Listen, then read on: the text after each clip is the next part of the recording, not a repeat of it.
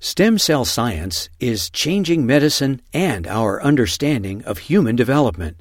Learn more with the Stem Cell Channel.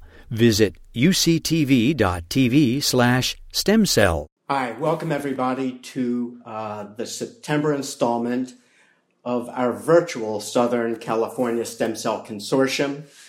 Uh, as you know, for probably the past 15 years, we've been having these sessions uh, on the second Thursday morning of every month at 9:30 Pacific time, and uh, with almost never ever missing a Thursday. We had a little bit of a stutter step for obvious reasons because of the pandemic, but uh, thanks to some heroic efforts from Jake and Marcy and Tisha, we're actually back not exactly live, but at least in real time. Uh, again, with the Southern California Stem Cell Consortium, bringing what we think is really the uh, the, the, the, cutting edge uh, research in the field of stem cell biology construed extremely broadly. Uh, everything from regenerative medicine to neuro-oncology, developmental biology. Our, our definition of stem cell biology is exceedingly broad. And uh, we've even been a little creative uh, with this uh, reinstitution of the consortium. And while we're doing this virtually, uh, we thought that this would be a great opportunity every month to highlight the hottest papers coming out in the field, regardless of where the speaker comes from. Uh, that's the, the one silver lining to the fact that we can't all meet together at the Sanford Consortium building. Now we do have the opportunity to get great speakers shortly after their hot papers appear and present to us from around the world. And uh, uh, t- today's speaker is, is a great example of that. Uh, Kevin Petrecca is presenting from uh, presenting from McGill, so from uh, from Quebec. And now I'm going to turn it over to, uh, to, to, Kevin Petrecca, who actually um, is speaking about very important developmental aspects in the field of cancer. And I think he'd be the first to admit that, that the, the great insights that he will bring uh, to bear on cancer are one of the beneficiaries of the stem cell field. So Kevin did his uh, MD and PhD at McGill, also his neurosurgical training, and uh, is now chief of the Department of Neurosurgery at McGill and the William Feindel Chair of Neuro-Oncology. Um, he, he won in 2017 the Quebec Science Discovery of the Year Award. And one interesting thing that I, I will embarrass him that I found in his CV that was interesting is that he was uh, named Personality of the Year in Science in 2015 by La Presse. So I, I, I, I think that we feel honored to have such a, such a great personality giving us uh, uh, very intriguing findings that were recently published in Nature. And with that, I'll turn it over to Kevin.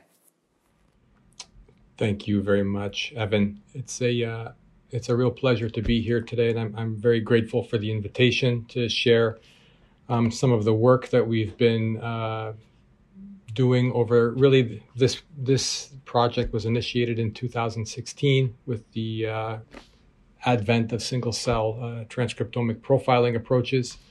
And um, and I'm going to share some of that work with you. And so my my um, I'm a neurosurgical oncologist. I take care of patients with uh, brain cancers gliomas in particular. And our uh, successes uh, in the past have been few and far between. Um, and one of the challenges that uh, we all know about in this field is owing to the heterogeneity of the cancer, meaning one cancer is different from another. And we wanted to explore that more uh, to try to understand uh, really the organization of this cancer at, at multiple levels. And so, with that, I'll, I'll begin. Okay, so um, today I'll be talking about isocitrate dehydrogenase wild type glioblastoma. Uh, its counterpart is IDH mutant glioma. It's a completely different disease uh, with different profiles. Um, so today we'll be focusing on uh, primary glioblastoma, uh, which is the most common and aggressive brain cancer. Um, our treatments are limited and our outcomes remain very, very poor. Um, patients are treated with a combination of surgery, radiotherapy, and chemotherapy. Uh, over the last uh, 30 or 40 uh, decades, as operative techniques have improved, the outcomes uh, owing to surgery have improved. Radiotherapy has improved as well over the last 34 years with the development of technologies. Um, and our chemotherapy approaches, though, unfortunately, have remained quite stagnant. Uh, prior to the early 2000s, there really were no proven chemotherapies to help patients with this disease. In the early 2000s, with testing of a methylating agent called temozolomide, um, large scale trials, uh, randomized phase three trials were, were, were developed and completed and they showed a very, very small overall survival advantage in a cohort of patients. We've learned over time that the patients who actually benefit from this uh, treatment are ones with MGMT promoter hypermethylation. Uh, otherwise, uh, it remains uh, a, very difficult uh, to treat disease with no uh, new chemotherapies and certainly nothing really in even phase three trials to date. The overall survival remains at around two years. When we look at an MRI, this is a collection of, of, of different patients with IDH wild type gliomas. We can appreciate, uh, you know, eight tumors with eight very different appearances. Um, some tumors have necrosis in the center of the tumor, some don't. Some have inflammation, some don't.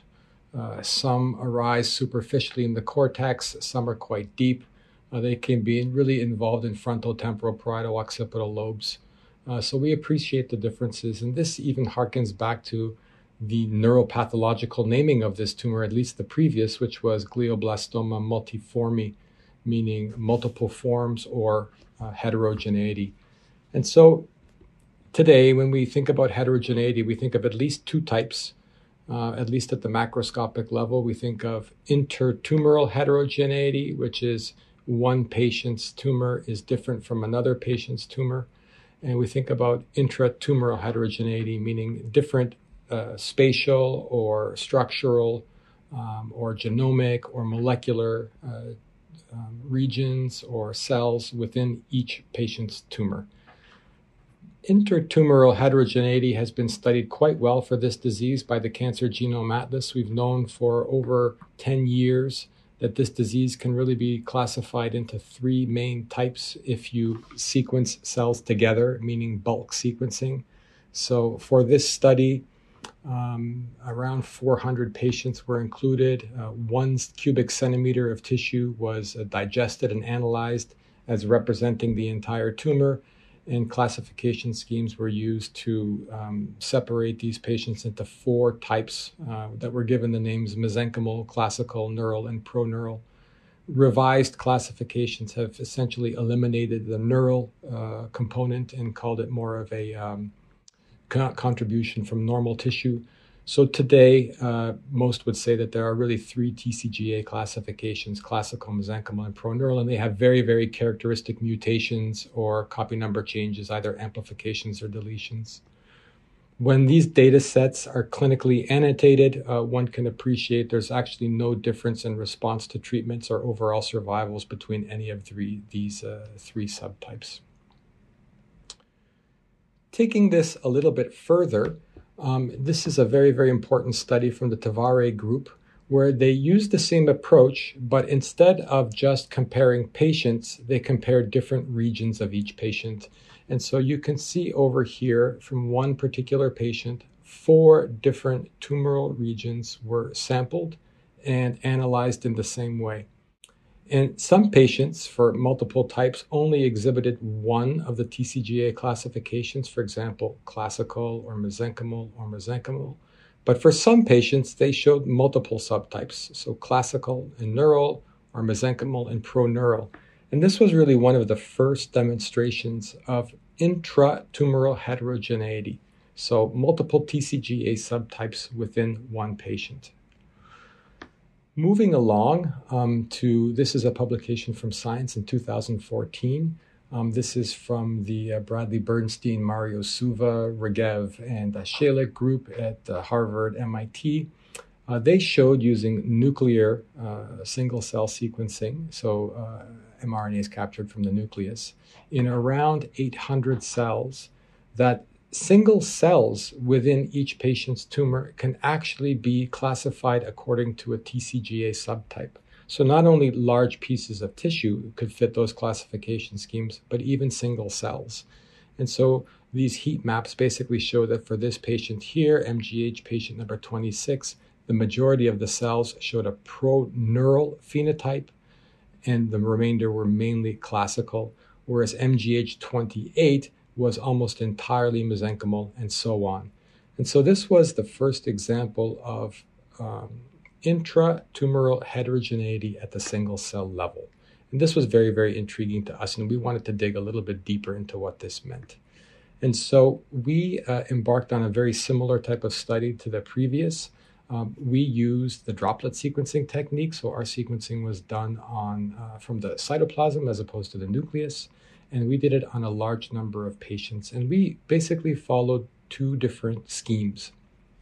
The first was to enrich for glioma stem cells, as we thought this was going to be uh, an important contributor to this disease. And it was something that we wanted to focus our attention on. And so basically, cells were uh, harvested directly from the operating room. Um, they were placed in uh, restricted media and grown in essentially spheres for seven days and submitted for single cell RNA sequencing. And another uh, cohort of patients was basically digesting the tissue. Sometimes we would uh, separate cells, but most of the time we would not sort out cells and submit the entire uh, population of cells for single cell sequencing. And so uh, this is what it looks like uh, on basically a, a, TSNE clustering algorithm. Uh, and I'll take you through this. The BT stands for brain tumor. Uh, the number just stands for the, the patient number in our uh, data bank. So basically, um, you know, in 2016, we were at 409 patients. GSC stands for the patients uh, that had their uh, cells placed in culture, so uh, progenitor or stem cell enriched cultures, which were sequenced. And those with a W or a plus W were the patients had the entire tumor or whole tumor analyzed. And so a couple things are important. First, uh, we see that um, all patients have cells that will contribute to this cluster here that's uh, delineated by the uh, dotted uh, circle and another cluster here. And when we analyze the signatures for those cells, we realize that they are normal cells, either of oligodendrocytic, myeloid, or endothelial origin. So all patients have these cells uh, within their tumors and they, their, their signatures uh, cross over one another. On the other hand, um, each tumor actually uh, clusters together, but distinctly or separately from each patient's, each other's patients, which is a perfect example of intertumoral heterogeneity. One tumor is not lining up with the other, and this is driven by their chromosomal aberrations. Of note, if you look at the bottom right here, you'll appreciate that the stem cells of a patient will line up uh, very well and cluster in proximity to the whole tumor analysis as one would expect looking at these chromosomal anomalies in more detail, uh, this t- with a certain degree of confidence, uh, and we think nowadays that this is actually with high confidence, we can assess uh, large uh, chromosomal anomalies from the mRNA. Uh, and so basically, um, this box on the top are showing you all the normal cells, meaning that with this technique, we do not identify any large scale chromosomal variants, whereas within the tumor cells, we do. Um, all basically all cells from all patients share a chromosome 7 amplification to one degree or another. They all share a chromosome 10 deletion with one degree or another of strength, and then they have disparate uh, CNAs within them. And what's interesting is that each tumor, by and large, shows multiple clones, and that number is either one to three, with two and three being the average. So as another indicator of heterogeneity within the cancer, we realized that there are different uh, uh, different clones that share uh, different uh, C- CNAs within each tumor. Looking at those clones in a little bit more detail, uh, we can appreciate, going back to the TCGA, that um, clones, even within one clone, will have multiple TCGA subtypes. And, and, and this is really, really important to, to, to show that in fact the TCGA classification is not a clonal classification and that heterogeneity can arrive from multiple uh, avenues within each tumor. And I'll show you what we think is a big contributor to that uh, heterogeneity. And so first, the first analysis we did was what we thought was going to be the simplest was just taking the glioma stem cells or enriched stem cells and analyzing analyzing their signatures and we noticed something right away so basically these columns are the patients that had just their glioma stem cells sequenced and we could you can see how the cells line up uh, with their different signatures and basically they could be clustered into three groups one that expressed markers of uh, neuronal lineage, so CD24, doublecortin, for example. And so all stem cells expressed some, all, all uh, cell cultures uh, had some cells within them that had a neuronal signature. On the other hand, there was a, each patient's uh, stem cells had a, a, population of cells that were expressing march- markers of a glial lineage, for example, Vimentin, GFAP, CD44.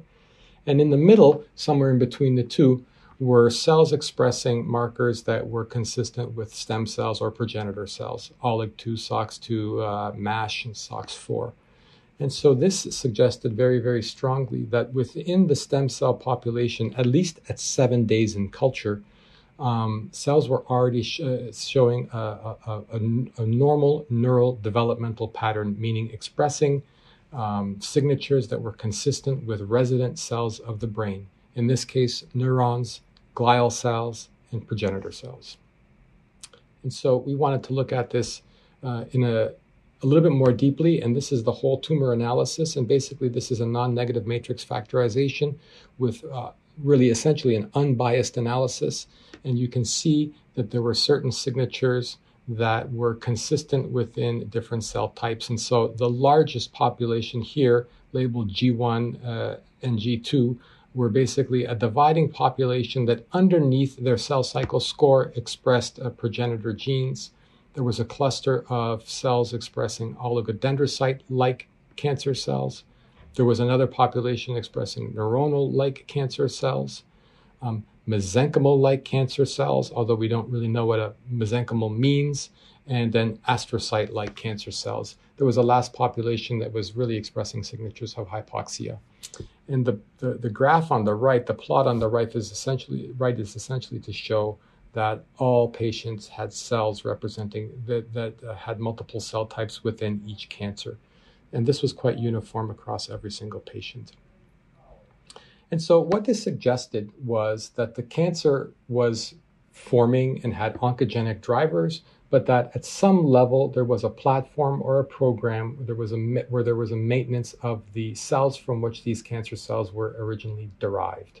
And the suspicion here would be that um, since we were giving we were identifying three lineages and progenitor cells or stem-like cells within the cancer that they were somehow being the cancer was originating in a progenitor or stem-like cell to prove this or to dig a little bit deeper to see if that was actually true, we needed a comparison. And so in 2016, 2017, there were actually no single cell RNA data sets of the brain, adult brain. And in particular, we were interested in identifying or making comparisons to stem cells. And so our, our approach was to actually identify um, or to try to capture the transcriptome of stem cells uh, human stem cells so that we could do sequencing, but that also the um, patients or the specimens would include progenitor cells.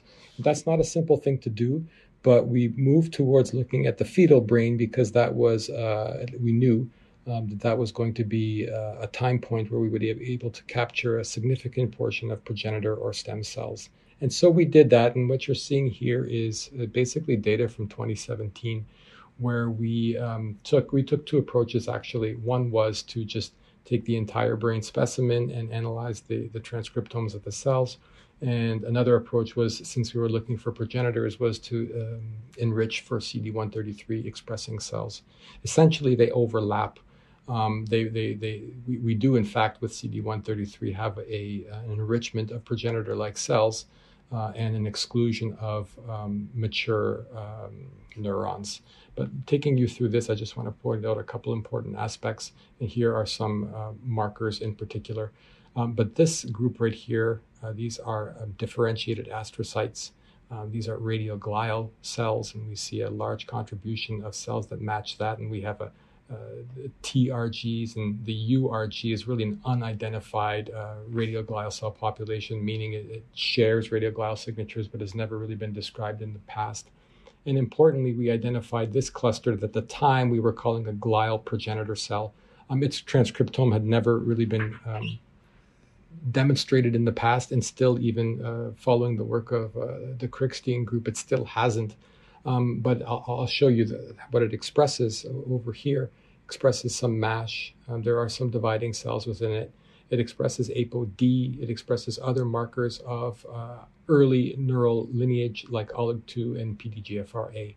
And so our point was we wanted to understand how the cells within the cancer actually match or line up with um, the developing brain of a human. And so um, and this is what that data looks like. Uh, panel A on the top is basically a diffusion plot. Uh, it's a little bit small on this graph, I apologize, but I'll, I'll, take you through it slowly. There are basically three dimensions to this graph, uh, and the, the cells have been labeled um, with a color. And in, in here, essentially, every cell is plotted. So overall, for the fetal data set, we analyzed around 22,000 cells, and we can, based on their signatures, um, put them into certain cell type classifications. So the top of the pyramid here are what we call the glial progenitor cells. Going towards the right are oligolineage cells. Um, here, these are astrocyte-like cells. Um, this orange cluster over here, these we call them truncated radioglial cells. Um, and, and I'll explain why these are included and why they don't exactly match up with a glial progenitor cell. And then over here in this dimension are our neuronal cells. And if you just shift over here, you can see um, how they really, they're the heat maps of these and the genes that we use to uh, call the cells. And so the, the next step, panel B, was really the work of a, uh, a neurosurgery resident who is an engineer and a computational biologist as well. His name is Charles Couturier who um, thought that uh, an, an, approach to call the cells in the cancer would be able to, almost like a nearest neighbor analysis, just take each cancer cell and find its nearest comparison within the developing brain. And when you do that, you realize that the actual program of the cell matches very, very uh, well with the cells of the developing brain, meaning there are a population of cells that um, express uh, signatures that are very uh, typically and most strongly expressed within glial progenitor cells. Similarly, for oligodendrocyte lineage, neural lineage, and glial lineage, astrocytes and mesenchymal cells. The cells in gray actually, um, it's not that they're not classified, it's just that they're kind of in between and they represent um, really, I think, uh, something that Evan was talking about at the beginning, which is a certain degree of plasticity and a certain degree of differentiation. And so the cells are moving from a, at least this data, this diffusion plot suggests that they're transiting from a progenitor state to a more differentiated state. When we compare or overlay on top of that plot the cells that were enriched in restricted media for seven days, um, we can appreciate that quite in fact um, those cells were at the apex of the uh, pyramid, uh, suggesting that they are in fact an enrichment of progenitor cells, and a progenitor cell from a biological correlate is most likely a stem cell. And panel E uh, really shows that um, multiple cell types will match different TCGA signatures. So it doesn't mean because you're a, pro, a neural cell that you will only be the pro-neural signature. It is most commonly, but you can also express uh, classical type of, uh, for example, uh, TCGA features. And so the cellular heterogeneity spans all TCGA subgroups. Looking a little bit deeper into these um, cells, uh, we wanted to understand which cells were actually the cells that we should be targeting with respect to uh, drug uh, development or therapeutics development. The dogma in the field uh, at the time uh, was that the stem cells are a chemo and radio resistant cell population that is very, very slowly dividing, uh, and for that reason is resistant to treatments, but will somehow repopulate the tumor after treatments. And so here we thought we had a good look uh, from essentially fresh cancer analysis at which cells were dividing and which cells weren't. And when, if you look at figure A, you can appreciate that against conventional uh, thought, the cells that are dividing in red are actually the cells that are the most progenitor or stem like, and the cells that are the most differentiated actually very rarely divide. And I won't take you through all these images, but I want to point out a couple different things. Um, one of the very interesting things for, for people who are interested in immune or immune modulating therapies for glioma, um, CD24 is an excellent marker of neuronal um, uh, neurons, essentially neuronal cancer cells, and you can appreciate those cells do not express HLA. Uh, and that's consistent across every patient and is actually consistent with uh, normal neural stem cells. And the last point I want to make uh, regarding cell division in these is we not only use cell cycle signatures, uh, but this I'm not showing you the data, but we've also um, shown similar data using you know Ki67 as a marker of, of immune cells. But in a more um, elaborate way, we used uh, mass cytometry to do the same thing. And basically, if you look at panel F, it's a little bit of a difficult uh, pie chart. A lot of people seem to have a hard time understanding it, and it's been very difficult to actually depict graphically. But essentially, if these are all the cells within the tumor that were analyzed 42,000, almost 43,000 cells, the population of cells that are actually progenitor cells represents a small fraction. And yet, when you look at the cells that are cycling, which are 840 cells out of the 43,000, almost all of those cells are progenitor cells. So, interestingly enough, um, the field has been largely focused on, at least in the past, developing therapies for the most rapidly proliferating cells, thinking that those were actually the differentiated cells. Our data seems to suggest that it's actually a different population, and probably the progenitor population that is uh, populating the cancer, at least uh, pre treatment. Trying to understand origin more and how things develop uh, we used RNA velocity uh, as a technique to try to understand uh, which cell gives rise to another. RNA velocity is essentially a, a computational approach using um, splicing uh, information to understand how one cell gives rise to another cell.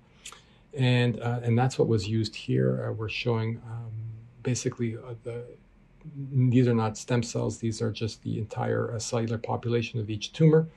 And this is uh, the cells are color coded with a roadmap because it's visually uh, more straightforward to appreciate it like that. Um, this is a, uh, a UMAP, uh, UMAP representation, yes. And so the colors in black are the cells that score with the highest progenitor score. Uh, green and red are the glial differentiated mesenchymal and astro uh, site cancer cells. These are the oligolineage cancer cells, and these are the neuronal lineage cancer cells. And the gray, as you diffuse down to a lighter, almost approaching uh, light gray, are cells that have, they're not been categorized as differentiated cells, but they are definitely losing their, um, their program for a stem like state.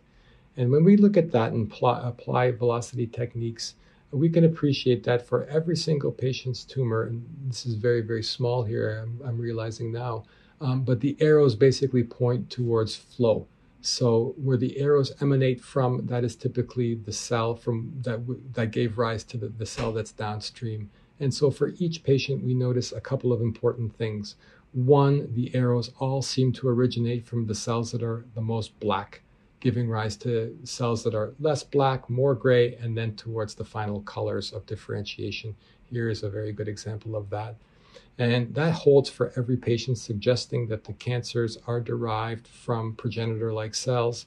And very importantly, we never see arrows going between lineage, meaning a neuronal differentiated cell never has arrows going towards an oligolineage cell or to a mesenchymal astrocytic type cell um, suggesting that really patterns of normal neural development or multi uh, uh, con- uh, continue to exist within the cancer.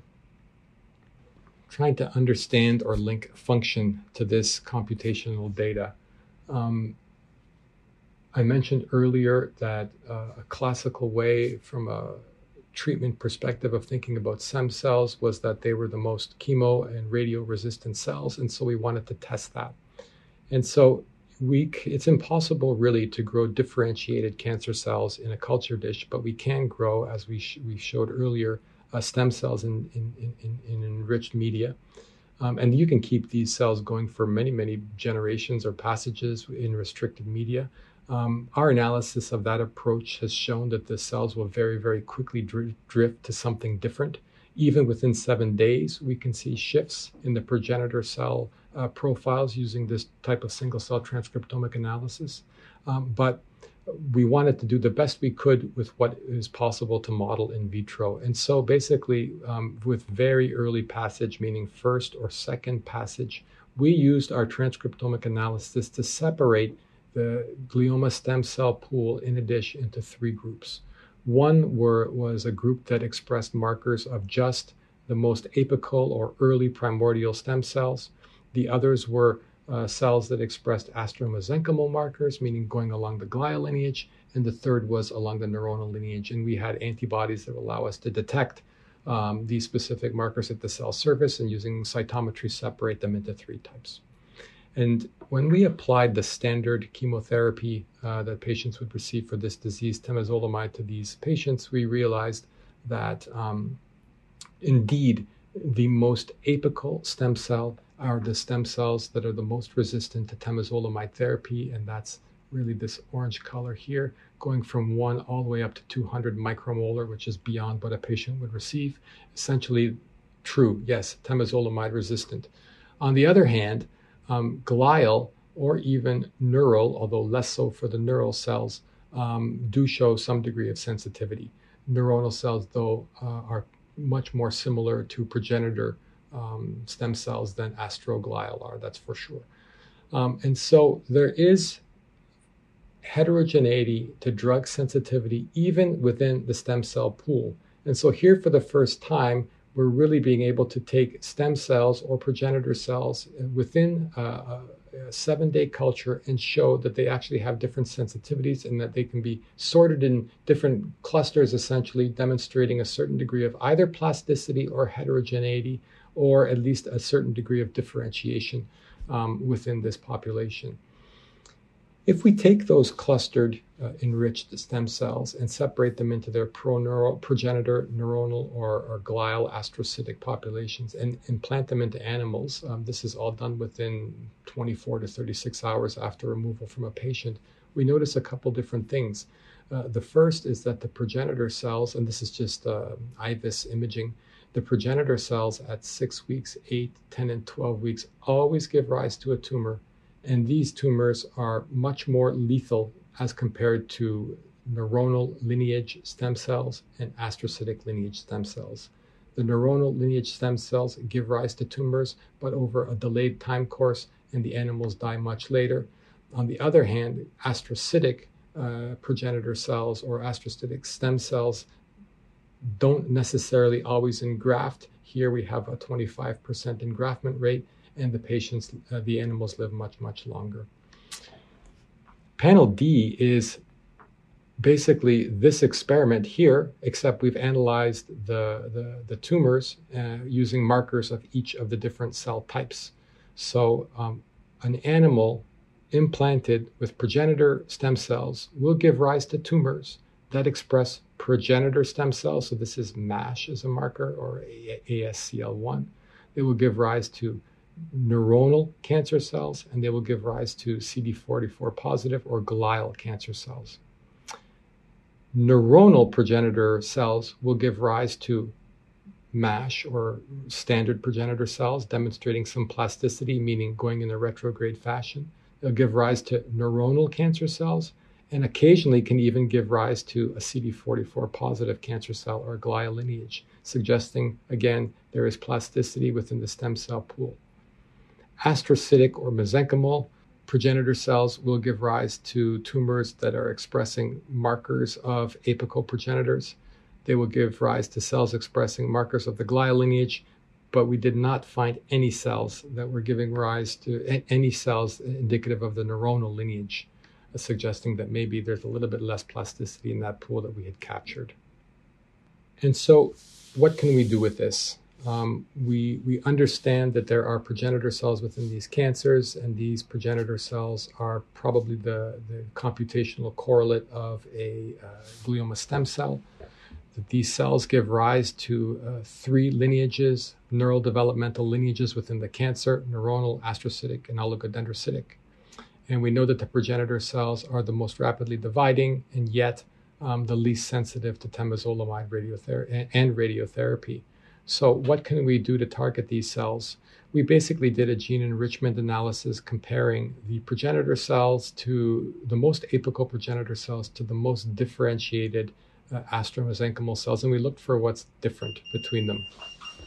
And what we identified was uh, a whole bunch of different things, and, and some of the uh, markers that we identified were are well known in the stem cell field, like EZH2, um, and and we want we focused on our number one hit was actually uh, a transcription factor within the E2F family, E2F4 in particular, which is known to be important in uh, stem cells and different types of cancers, particularly colorectal. It's also known to be important in normal neural stem cell development. There is an available um, inhibitor of this uh, E2F4 called HLM and so we used that and tested it in our um, stem cell cultures that had been sorted uh, along lineage and hierarchy. And so we see that here after an in vitro treatment.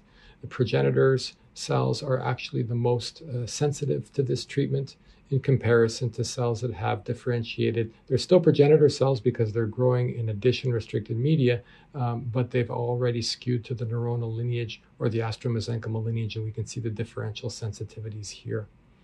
And when we implanted those um, tumors that had been pre treated uh, into animals, we can appreciate that um, the cells that have been treated with HLM at 20 micromolar uh, for, I think this was three or four days prior to implantation um, rarely gave rise to tumors. Um, and when they did, uh, the overall survival of the animal was much longer than the, the animals that uh, were not treated, suggesting that um, yes, there are different transcriptomic signatures even within the progenitor or stem cell pool of patients, and these can be differentially targeted based on um, the transcriptome of those uh, cells. And so, in summary, I think what we've been able to show here is that IDH wild type glioblastoma um, develops along uh, patterns or programs that are very similar to the development uh, to the to the development of the human brain. Um, there are progenitor cells or cancer stem cells that give rise to three, actually four cell types, meaning oligodendrocytes, cancer cells, uh, astrocytic, mesenchymal, and neuronal-like cancer cells. Most importantly, we've shown that these progenitor cells are the main population of dividing cells within the cancer. They have different degrees of stemness within them, and that the population probably does exhibit a certain degree of plasticity as you move towards uh, one lineage versus another, and that these uh, progenitor cells can be targeted um, uh, precisely using this type of information. And so I would like to just acknowledge um, the, the, the, the, folks in my lab who've done uh, this work, Charles Couturier has been the main driver of the study. Uh, Shamini Ayyadurai performed uh, a tremendous amount of work in the study as well, including the mass cytometry analysis, um, and other members of the lab who did uh, the majority of the functional work. Uh, Jiannis Ragoussis' lab was responsible for the actual sequencing, and the Bourque lab uh, performed some of the computational analysis. Um, our funders, Canadian Cancer Society, Cancer Research Society, um, the CIHR, um, the Neuro. Um, a significant portion of this work was funded by a philanthropy to our uh, brain cancer program. And Charles was supported by a, a fellowship from the uh, Quebec uh, Scientific Funding Agency. I'd be happy to take your questions. So the this question, Kevin, is I'll just read it as it is. It's a two part question. Have you performed a comparison of single cell profile between primary and recurrent glioblastoma tumors? That's the first question. Uh, well, why don't you answer that question and then I'll read the second part. have you performed a comparison? I could see them as well too. Um, the, uh, so yes, we have. We've just completed that. Uh, we we compared these uh, 16 patients with eight patients who have been treated with radiotherapy and chemotherapy. Uh, interestingly, their recurrences were um, they can be grouped in two different ways. Uh, one population of patients, four of them had recurrences within the first year after treatment, and the second population had recurrences uh, after one year, uh, some at three, five, and even seven years. Um, and so we're actually just about to submit that work, but I can give you the upshot, which is that um, recurrent tumors, whether they're early recurrences or late recurrences, um, all express progenitor cells. The progenitor cells remain the highly dividing population of cells, and all three lineages are represented in those tumors. Uh, so, from the cell type perspective, uh, recurrent glioblastoma looks very, very much like de novo glioblastoma. Okay, and then the second question from the same questioner is uh, Have you studied resistance to uh, TMZ CCNU in different cell lineages? The only pharmacologic combination known to be effective uh, for MGMT methylated patients. Right. We have not studied CCNU, only temozolomide. We did appreciate, uh, keeping in mind that we're talking about um, stem cells only, not the differentiated cells, because that's really all we can culture with any uh, you know certain degree of certainty. But if you were to separate glioma stem cells into their different lineages, and that does exist as you move down the differentiation scale, um, neuronal uh, cells, neuronal uh, stem cells have a different sensitivity to temozolomide than the glial uh, stem cells, which are different than the actual more primordial cells. But no, we have not used uh, CCNU.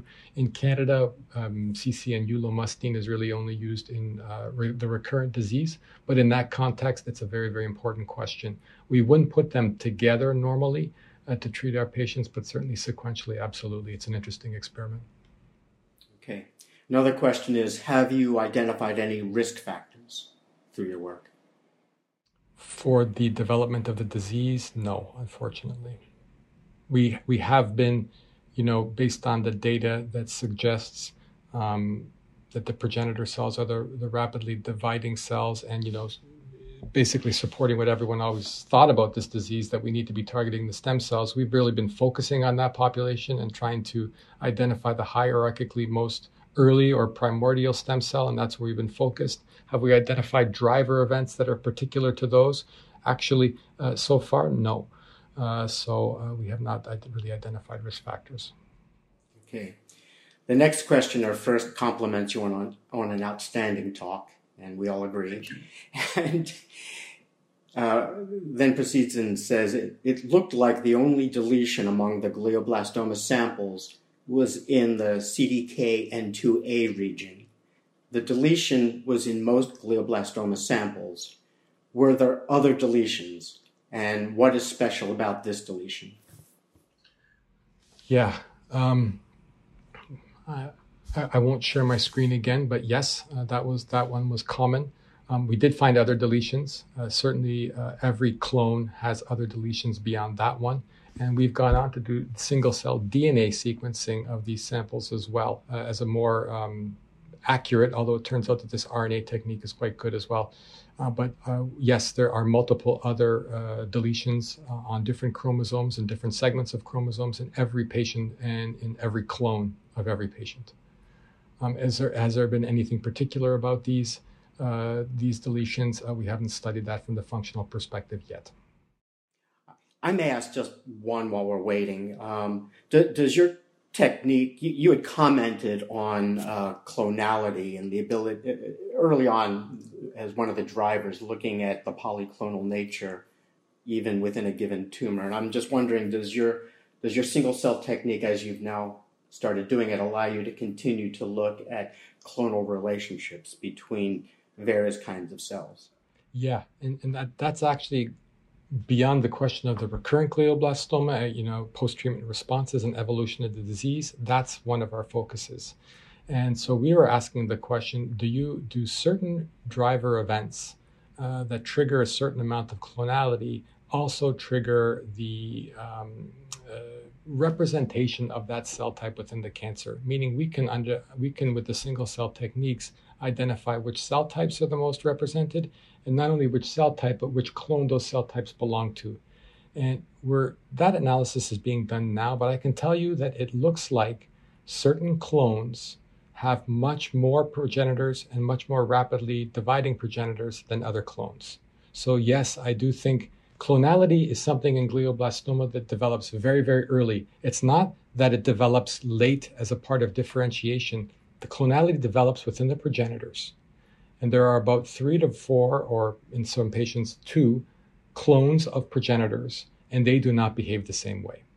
And so our single cell DNA analysis, with our single cell DNA analysis, we're trying to pick apart what are the driver events that drive, let's say, the, the fitness or the maintenance of certain uh, progenitor or stem cells over others.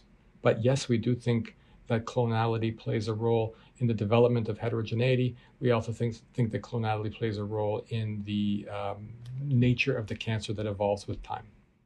How would you connect your work to the paper of Korber et al showing that driver and main clonal events occurring two to seven years before the MRI shows a tumor are one, PTEN deletions, two, CDKN2A deletions, and three, EGFR amplifications. Yeah. Well, I'll, I, I don't want to say too much about that. Uh, here's what I'll say. Um, I'm not exactly sure and we've done a lot of work on this, that um, the cancer actually develops within the tumor mass. That's one. So there's a there's a there's a Nature paper suggesting that the actual cancer develops at another site within progenitor cells uh, in essentially um, neural uh, neurogenic niches within the brain. In that study, they looked particularly at the subventricular zone, where um, there may or may not be in an adult brain progenitor cells. Um, so the work you're referring to here is is is, is a different type of analysis, um, and I so I don't know. Uh, I would say that uh, I think that that is an area, meaning finding the cell of origin and what type of changes it has, uh, is probably one of the most important things that we, we have to figure out in this field. Um, we are looking at that. We've looked at that. I can tell you that those cells do have chromosome 10 deletions almost always. They have chromosome 7 amplifications almost always. Um, whether that's important for EGFR or not, I don't know, but certainly a chromosome 7 amplification. And I'm not sure when those cells arose, but I, I do think that that study um, in nature is probably right in the sense that uh, the cancer may not be originating within the mass that you see on, on imaging, but actually multiple centimeters away. The next question is a, is a, a fairly basic question, just asking why has it taken so long, or what, what's been the technical hurdle to doing single cell RNA seq analysis of, of brain tumors until just recently? Uh, well, as a, as a, a, development of the technology, I don't I don't really know the answer. I'm not a uh, a genomicist uh, by training, and I'm certainly not in these nanofabrication uh, approaches. But I, I, do think that that probably has something to do with it. It's just the nature of the high throughput way of doing it, of the beads, with all of the machinery you need to actually create the cDNA and keeping it separate, and then passing it through the nanotubes. Um, and the expense, you know, at the beginning it was quite expensive. It still is. Uh, but I, am probably not the right person to answer answer that question. Sorry. The next uh, the next questioner is is giving you your next experiment to perform. Uh, have you considered reprogramming differentiated resistant cancer cells to their progenitor state, less proliferative state, as a way to sensitize resistant cancer cells to current therapies? I think um, our data, it, I think it's really important to recognize what the word progenitor state means. This is not a binary situation. Um, progenitor cells are dynamic. Um, they can be quiescent or they can be dividing. They can be very, very early progenitor like, or they can differentiate along a lineage to a certain degree, but probably still have the capacity to differentiate back to an earlier primordial state. Um, so I don't think that's a fixed pool. I think it's a dynamic pool. Um, And within that pool, the progenitor pool, there are cells that are rapidly dividing. And so the notion that um, the uh, resistant cells within the tumor are the differentiated cells, I, I think our work suggests that um, maybe that's not the case. The, the, re- the resistant cells are really the progenitor cells, and those cells are the most rapidly dividing, at least for the majority of the cells that we can capture within a tumor mass using these approaches. Um, so the rationale of wanting to take a differentiated cell and you know convert it back to a progenitor state might not be a good idea because those progenitor cells are the ones that are dividing quickly and those are the ones that are the least sensitive to any sort of treatment we have so i would kind of maybe make a, think about in a little bit of a different model uh, maybe differentiation is a good thing to have on the other hand uh, or a certain type of differentiation, and certainly differentiated neural cells are better than differentiated glial cells from the patient perspective. On the other hand, reprogramming a cell back to its earliest progenitor state, meaning the most most like a normal neural stem cell, yeah, that would be a tremendous thing to achieve, meaning a precancerous state. Um, I don't think we know enough about those cells yet. Um, we're going to learn, I'm sure.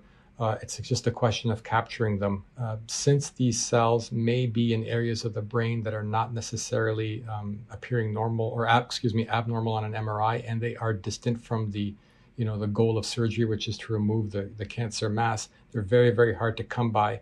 And when you do find them, they're very, very few and far between. So capturing a lot of them to really characterize them well is a challenge, but I think we'll get there.